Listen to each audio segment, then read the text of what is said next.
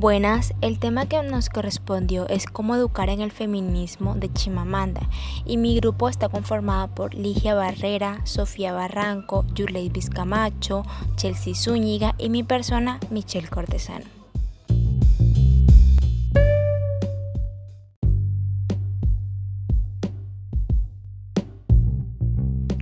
Una amiga le preguntó a Chimamanda cómo criar a su hija que acababa de nacer para que fuese feminista lo que la puso a pensar y a decir que no sabía, pero que seguramente se lo habían preguntado porque ya había hablado del feminismo con anterioridad. Esto hizo que escribiese una carta de sus pensamientos feministas. La pregunta de cómo criar una feminista fue algo que tomó muy en serio. Ella menciona que el feminismo es algo contextual y no es que sea algo ya establecido. Sin embargo, ella dice tener dos herramientas.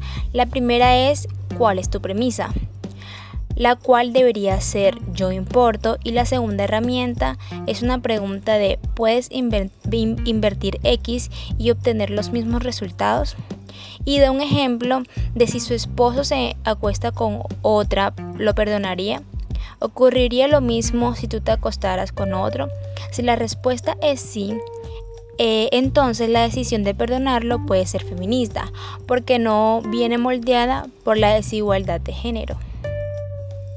En este primer consejo ella menciona algo que es muy común, sin embargo se ha ido cambiando poco a poco y es lo de ser una madre tradicional y quedarse en casa.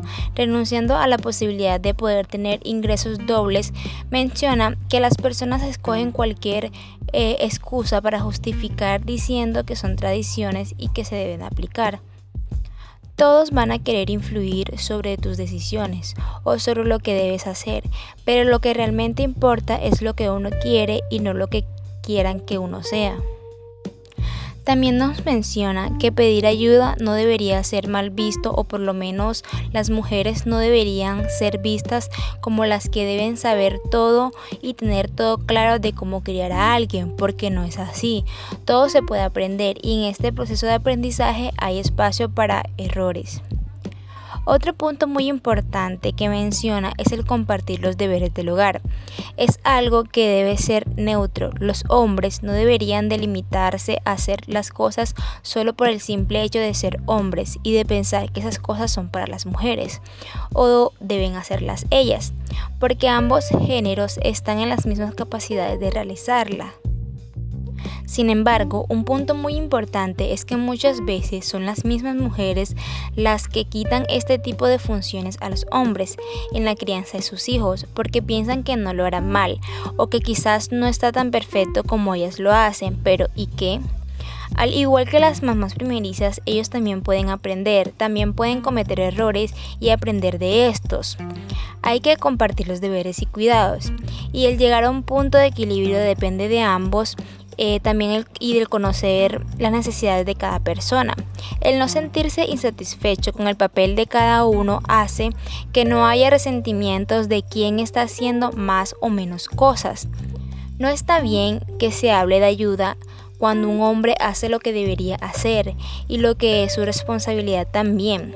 Los hombres no deberían ser exaltados cuando hacen alguna labor de crianza, ya que su responsabilidad también recae en ambos, no solo en la mujer.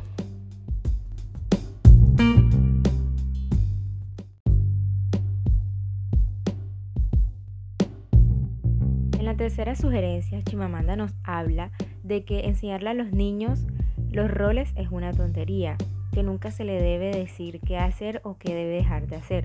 Hay que recordar que solamente es una niña o un niño. También se debate nuevamente el recuentro contra las mujeres y la cocina. Seguimos viendo cómo cocinar se considera una prueba de aptitud para el matrimonio. Saber cocinar no es un conocimiento preinstalado en la vagina, nos relata Chimamanda. A cocinar aprendemos todos. Es obvio que no todos nacemos con los conocimientos y las habilidades en la cocina y que esto es un rol que tanto los hombres como las mujeres deben aprender a desarrollar. El mundo también comienza a inventar los roles de género, como el famoso azul para los niños y el rosado para las niñas, las muñecas para las niñas y los trenes y coches para los niños. Chimamanda nos cuenta que tristemente las madres animan a que los niños exploren más, mientras que a las niñas las ayudan a recibir normas y tienen menos espacio para la diversión. Los niños tienen más espacio y menos normas. Las madres de las niñas son muy controladoras y constantemente le decían a sus hijas, no toques eso, sé buena muchacha o quédate quieta. Eh, también se fijó que las madres en los niños los animaban y los incentivaban a que exploraran más, a que estuvieran activos y a que fueran descubriendo el mundo por sí solos. Algo que nos destaca Chimamanda es que en lugar de enseñarle a los niños los roles de género, hay que enseñarles independencia desde pequeños. En la cuarta sugerencia, Chimamanda nos dice, cuidado con el peligro de lo que yo llamo feminismo light. El feminismo light emplea analogías como el hombre es la cabeza y tú como mujer eres el cuello. Es la idea de que los hombres son superiores por naturaleza, pero estos deben tratar bien a las mujeres. En la cuarta sugerencia, Chimamanda nos dice, cuidado con el peligro de lo que yo llamo feminismo light. El feminismo light emplea analogías como él es la cabeza y tú el cuello. Es la idea de que los hombres son superiores por naturaleza, pero que deben tratar bien a las mujeres. Nos han coincidido tanto con el poder que es masculino que la mujer poderosa nos parece una aberración. Y nos parece increíble, pero actualmente el hombre sí no puede soportar a una mujer que sea independiente o que simplemente tenga derechos de opinión y sea una mujer poderosa. algunos hombres solamente les gusta la mujer sumisa y que sea una madre cabeza de hogar. También Chimamanda nos cuenta que ella creía estar dominando el sexismo cuando en realidad estaba por encima de la razón, porque entre bamblinas si una mujer tiene poder porque tiene que disimularlo. La triste verdad es que nuestro mundo está repleto de hombres y mujeres a quienes no les gustan las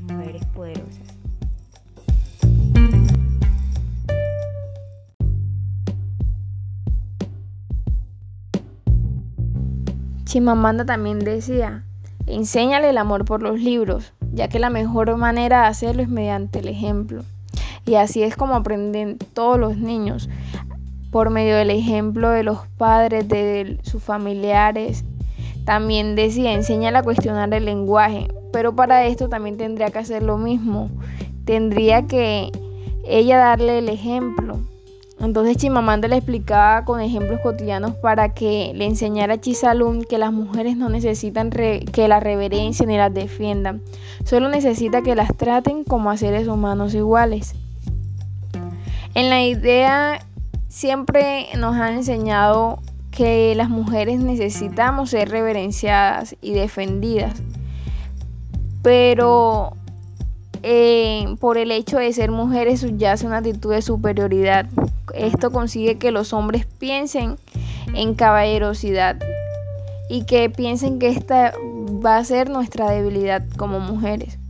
Otra de sus enseñanzas era que jamás le hablara del matrimonio como un logro. Y es que esto es lo que nos enseñan desde niña, nos inculcan que nacimos para ser protegidas por un hombre, por llegar al matrimonio y que esa va a ser la única forma en que seremos felices. Entonces, Chimamanda le decía que debía encontrar maneras de aclarar el que, el que el matrimonio no es un logro ni algo a lo que ella deba aspirar, eh, un matrimonio puede ser feliz o desgraciado, pero que nunca iba a ser un logro.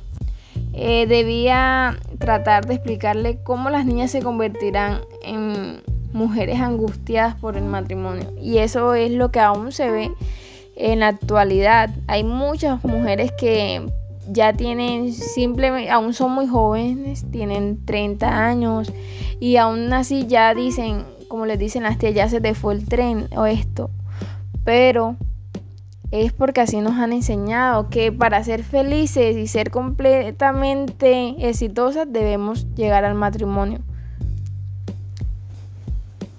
Entonces, Chimamanda también explicaba, le decía, enséñale a Chisalún que en una sociedad verdaderamente justa no debería esperarse que las mujeres realicen cambios basados en el matrimonio que no se esperen de los hombres. Y es que cuando contraen matrimonio, a la mujer es a quien se le cambia el apellido. Entonces ella decía que su idea era que cuando se casaran las personas, eh, ambos adoptaran un solo apellido completamente nuevo y elegido al gusto de ellos. También le decía, enséñale a rechazar la obligación de gustar, que su trabajo no era ser deseable, que su trabajo era realizarse plenamente en un ser sincero y consciente de la humanidad del resto de la gente.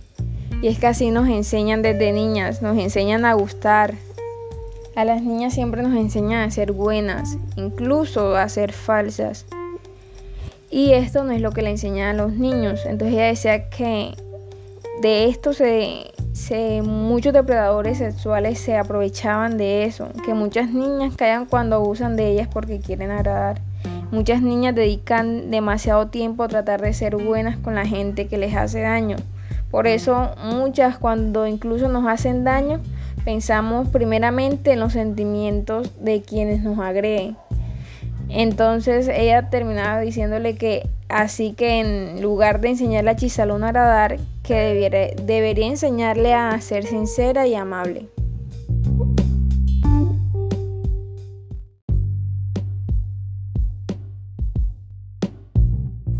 La novena sugerencia nos muestra que se debe enseñar aceptar las partes de la cultura Igbo, que son bellas y que también se debe enseñar a rechazar las que no lo son. Eh, se puede decir que de diferentes contextos y de distintas maneras, la cultura Igbo es preciosa porque valora la comunidad y el consenso y trabajo duro. La lengua y los proverbios son bonitos y están cargados de sabiduría. Pero la cultura Igbo también enseña que la mujer no puede hacer determinadas cosas solo porque es mujer. Y sabemos que pues esas cosas están mal. Eh, la cultura también se centra mucho en el materialismo. Y aunque el dinero es importante, porque el dinero significa independencia, no se debe valorar a los otros basándose en si tienen dinero o no. Eh, enseñemos a enorgullecerse de la historia de los africanos y, de la diáspora negra. Descubre héroes negros de la historia, hombres y mujeres.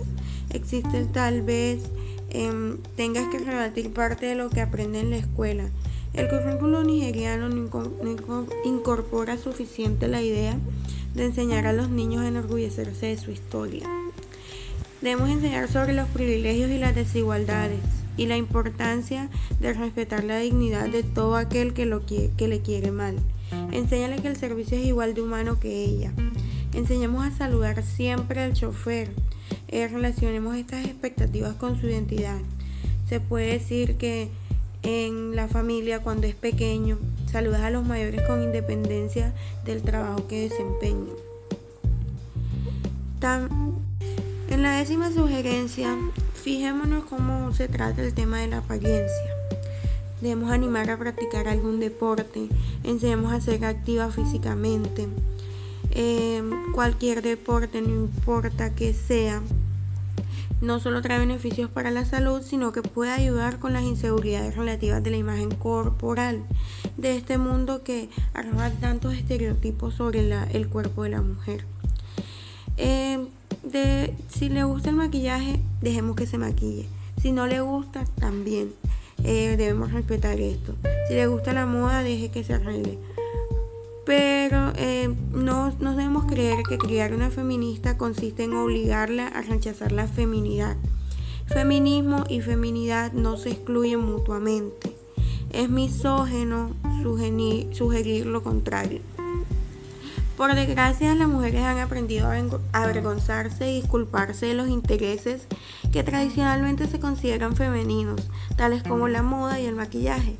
Pero nuestra sociedad no espera que los hombres se avergüencen de los intereses que tradicionalmente se consideran masculinos, los coches deportivos ciertos o ciertos deportes profesionales. De igual modo, el cuidado personal masculino no despierta las mismas sospechas que el femenino. A un hombre bien vestido no le preocupa que por el hecho de vestir elegante se deriven determinadas presunciones sobre su inteligencia, capacidad o seriedad. Una mujer, por otro lado, siempre es consciente de cómo un pintalabio llamativo o un conjunto de ropa meditado pueden inducir a la que la consideren frívola. Undécima sugerencia. A menudo se emplea la biología para explicar los privilegios que disfrutan los hombres, La razón más árida es la superioridad física masculina. Por supuesto, es cierto que en general los hombres son más fuertes físicamente que las mujeres, pero si de verdad pasáramos las normas sociales en la biología, entonces los niños tendrían que identificarse por la madre en lugar de por el padre, porque cuando nacen el progenitor que conocemos biológica e incontrovertiblemente es la madre. Aceptamos que el padre es quien dice la madre. Me pregunto, me pregunto cuántos linajes en el mundo no son biológicos. También empleamos la biología evolutiva para explicar la promiscuidad masculina, pero no la femenina. Incluso a pesar de que existe una lógica evolutiva en el hecho de que las mujeres tengan numerosos compañeros sexuales, cuanto mayor sea el acervo genético, mayores serán las oportunidades de parir hijos que crecerán sanos. Así pues, por último, enseñemos que la biología es una materia interesante y fascinante, pero que no debe aceptarla como justificación de la norma social, porque las normas sociales crean los seres humanos y no hay ninguna norma social que no pueda cambiar. Muchas gracias.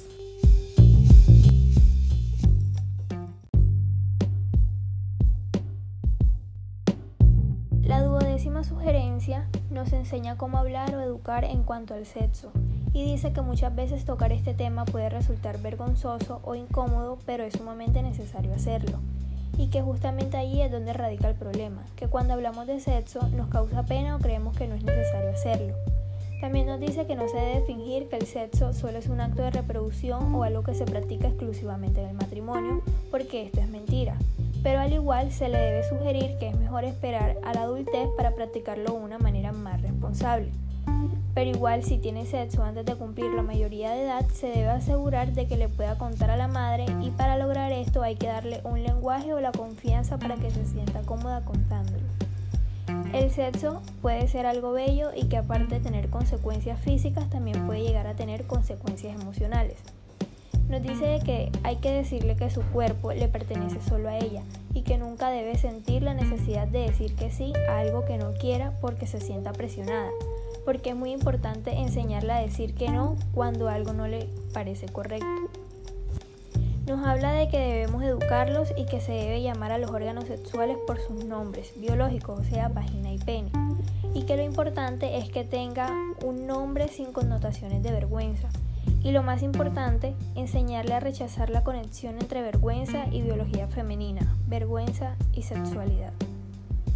La de Decimotercera sugerencia nos enseña cómo hablarles del amor y enseñarle que el amor no es solo dar, sino también recibir. Y que para amar no siempre es necesario sacrificarse, para amar debe entregarse emocionalmente, pero para eso tiene que dar por hecho que también recibirá lo mismo. El amor es lo más importante de la vida, nos habla de que las mujeres también podemos tener iniciativa, pero también podemos declarar nuestro amor y que incluso podemos pedir matrimonio si así lo queremos y lo sentimos. Y que no tiene sentido que una mujer que importa igual que un hombre tenga que esperar a que otro desencadene lo que será un cambio fundamental en su vida. Enseñarles sobre el dinero, a que nunca, jamás digan tonterías del calibre como mi dinero es mío y el suyo de los dos.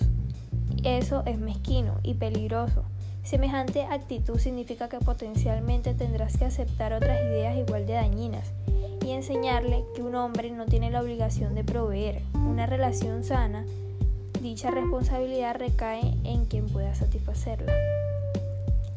En cuanto a la decimocuarta sugerencia, eh, cuando le enseñemos sobre la opresión, no debemos convertir a los oprimidos en santos, porque esta no es la no es prerequisito de la dignidad.